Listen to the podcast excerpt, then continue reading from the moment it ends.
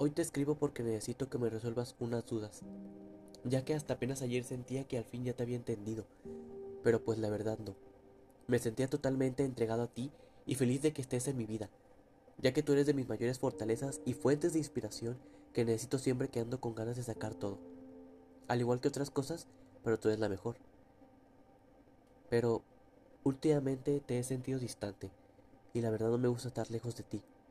Y no me da miedo decir que te amo y quisiera que nunca me hagas falta.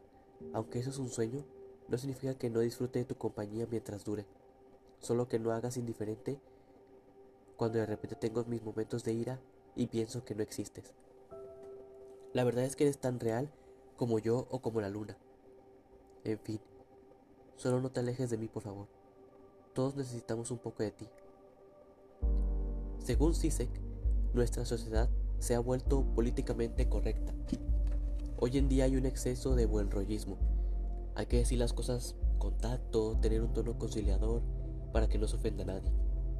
La cuestión es no molestarse, no ser desagradables y mantenernos tan puros y educados como sea posible. Por eso, sí se confía en el amor, porque el amor es una de las pocas cosas que puede sacudirnos y hacernos volver a la realidad.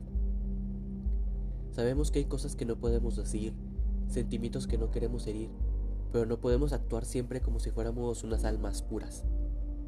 Amar es aceptar la imperfección. Y si hay que decirle a la pareja, a un amigo, o a tu madre o a tu padre lo que piensas, aunque le pueda molestar, se lo dices, porque eso te conecta con la realidad.